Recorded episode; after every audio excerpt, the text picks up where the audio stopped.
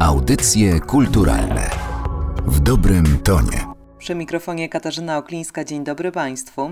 Rodzinne traumy, dziecięce wspomnienia i moc rodzicielskiego autorytetu. Spotykamy się dziś z autorką powieści Szalej, która dotyka między innymi wymienionych przed chwilą przeze mnie tematów. To debiut prozatorski naszego dzisiejszego gościa, a jest nim Monika Drzazgowska. Dzień dobry. Dzień dobry. Zacznijmy od tytułu tej powieści. Szalej to dobra rada dla wszystkich, których dzieciństwo było przepełnione powinnościami powinnościami? To jest całkiem niezła rada. Myślę, że dla wszystkich, nie tylko dla tych, których dzieciństwo było wypełnione nakazami. Natomiast tak, ale ono się też odnosi do, do, innych, do innych aspektów, także do tego, co właściwie uznajemy za stan szaleństwa bo można za stan szaleństwa uznać to, że ktoś się w ogóle poddaje jakimkolwiek nakazom, że wypełnia powinności i że idzie zgodnie z rytmem wychowania wyznaczonym przez rodzinę, ale to są też stany takie inne, na przykład jeśli popatrzymy na bohaterów tej opowieści, no to możemy się zastanawiać, czy na przykład szaleństwem jest zwyczajny taki, może zwyczajny, niezwyczajny stan po tym, jak człowiek ulega wypadkowi i na przykład odnajduje się inną osobą po tym wypadku. Albo jeśli ktoś bierze sobie za żonę na przykład dziewczynę z obozu wroga, powiedzmy, kogoś, kto jest po drugiej stronie. I takie inne rozmaite wydarzenia z życia, które ludzie oceniają rozmaicie i można o nich powiedzieć, że wtedy ktoś oszalał. No więc takie są tam próby w tej opowieści podjęte i tak myślę, można by było ten tytuł tłumaczyć na wiele sposobów. Bohaterką pani książki jest Zosia, konkretna kobieta, która reprezentuje zapewne całe pokolenia kobiet, choć mam wrażenie, że nie tylko kobiet. Zosia przez większość swojego życia, a poznajemy ją, gdy ma zaledwie kilka lat, zmaga się z traumami, które zdefiniowały całe jej życie. Czy pani bohaterka staje się Zofią, czy na dobre pokonuje swoje lęki, wyzwala się się z okowów konieczności. Pytam, choć odnoszę wrażenie, że choć książka właśnie o tym jest, o przemianie Zosi w Zofię, to tak naprawdę nie do końca Zosia staje się Zofią.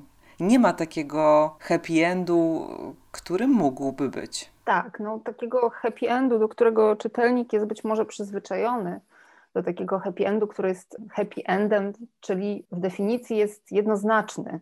No, takiego zakończenia tam nie ma. Natomiast ja bym się chyba skłaniała ku temu, że jednak tam w całej tej opowieści następują pewne momenty jasności, tak można by było powiedzieć.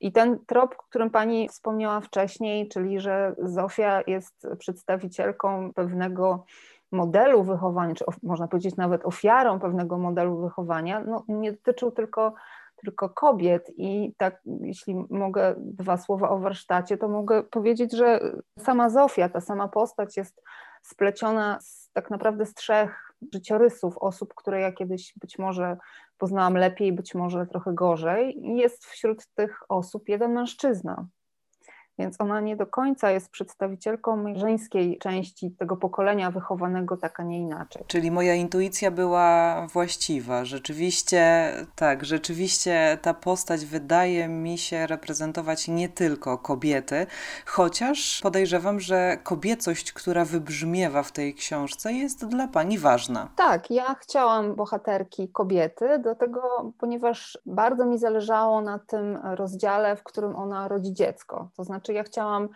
móc spróbować opisać tę fizyczność, która się jakby, którą jest ten poród, fizycznym aktem, że tak powiem. Po prostu chciałam taki, taki rozdział popełnić. No, umówmy się, że z perspektywy mężczyzny byłoby mi to dalece, dalece trudniej było mi to zrobić.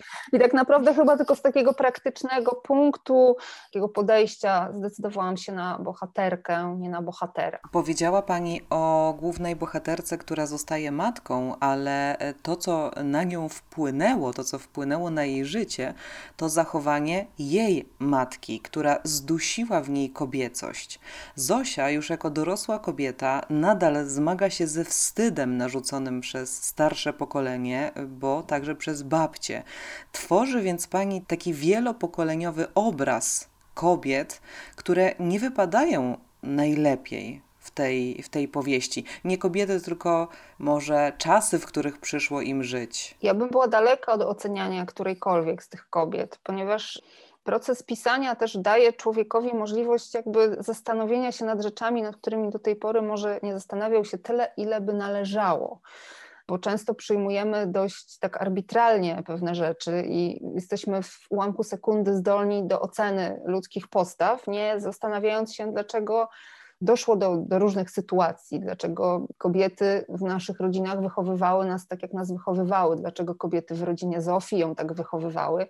I ja myślę, że w tym procesie pisania jakby mnie się też pewne rzeczy może nie wyjaśniły do końca, ale jednak mnie się trochę, trochę mi się rozjaśniły. I przewartościowały pewnie. Poniekąd tak. I ja jestem bardzo daleka od oceniania którejkolwiek z tych kobiet, ponieważ tak jak pani wspomniała, taki unikalny splot okoliczności, czasów, w których się żyje, sposobów, w których się wtedy wychowywało dzieci, czy to wtedy, kiedy babka była dzieckiem, czy wtedy, kiedy matka była dzieckiem, czasy wojenne, powojenne, czasy PRL i też miejsce, w którym się te dzieci wychowywały, czy to była wieś, czy to było miasto, zależy gdzie było to miasto, w którym zaborze było, choćby takie, prawda, też uwarunkowania, one powodują, że człowiek wyrasta na takiego, a nie innego człowieka, podejmuje takie, a nie inne decyzje.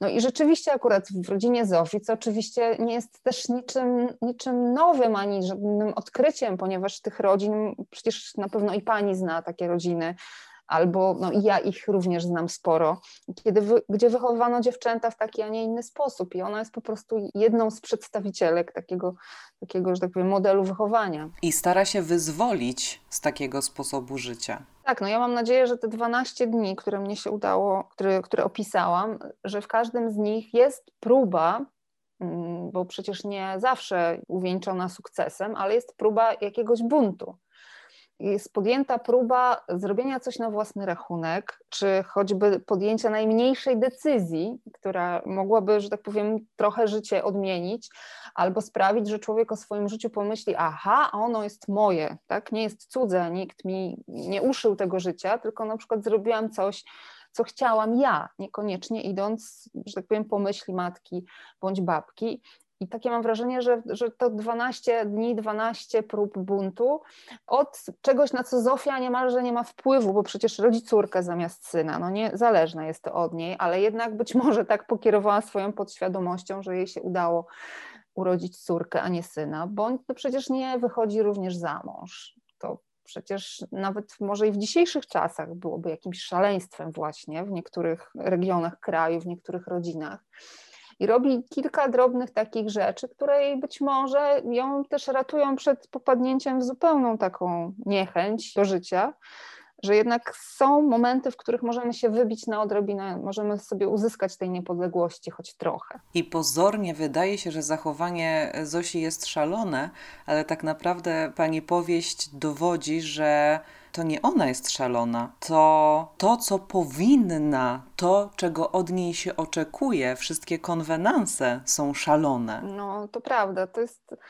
chyba słowo, którego ja bardzo nie lubię, mianowicie, że coś się powinno. Ta powinność jest taka, no powiedziałabym, no to, to nie jest dobre słowo, bo ono jakby od razu człowieka stawia na przegranej pozycji, ponieważ jednocześnie mu się nakazuje i wzbudza poczucie winy, niemalże w tym samym momencie. I to jest mieszanka wybuchowa, powiedziałabym, bądź totalnie zniechęcająca. Na samym początku książki Zosia, jako mała dziewczynka, ma przekazane, żeby nie wychylać się za płot domu dziadków. W pewnym momencie jednak robi to i wie, że spotka ją za to kara. Ten płot, to ogrodzenie staje się pewnym punktem odniesienia, pewną metaforą, granicą, której pokonanie e, przez główną bohaterkę będzie trudne e, przez całe życie. I takich ogrodzeń można powiedzieć, że spotka w swoim życiu jeszcze wiele. No tak, i właśnie te 12 dni jest to próba przejścia za ten płot. O dziwo, ona podejmuje nieustająco te próby, co pokazuje, że człowiek jednak jest niezłomną jednostką, bo przecież ta próba pokonania płotu, kiedy ona ma te 4 lata, no ona jest moim zdaniem traumatyczna. To znaczy, ma przykazane, żeby nie wychodzić za płot, bo za płotem są rzeczy straszne. I to się akurat sprawdziło. No więc właśnie, dlatego o tym mówię, że jakby ona, że tak powiem, mówiąc językiem matek, babek, powinna sobie dać spokój już z przekraczaniem kolejnych płotów po tym, co zobaczyła, czego była świadkiem, że rzeczywiście zobaczyła śmierć i niemalże śmierć człowieka i rozszalałego konia. I jakby to ją powinno skutecznie zniechęcić. Natomiast ona no, na tyle, na ile potrafi, to ciągle się gdzieś tam wyłamuje i przechodzi przez te płoty. No tylko, że no, efekty są różne. Różnie można by było je podsumować. W Pani książce, w opowieści o życiu Zosi widać coś jeszcze. Rzeczywistość, w jakiej przyszło żyć głównej bohaterce.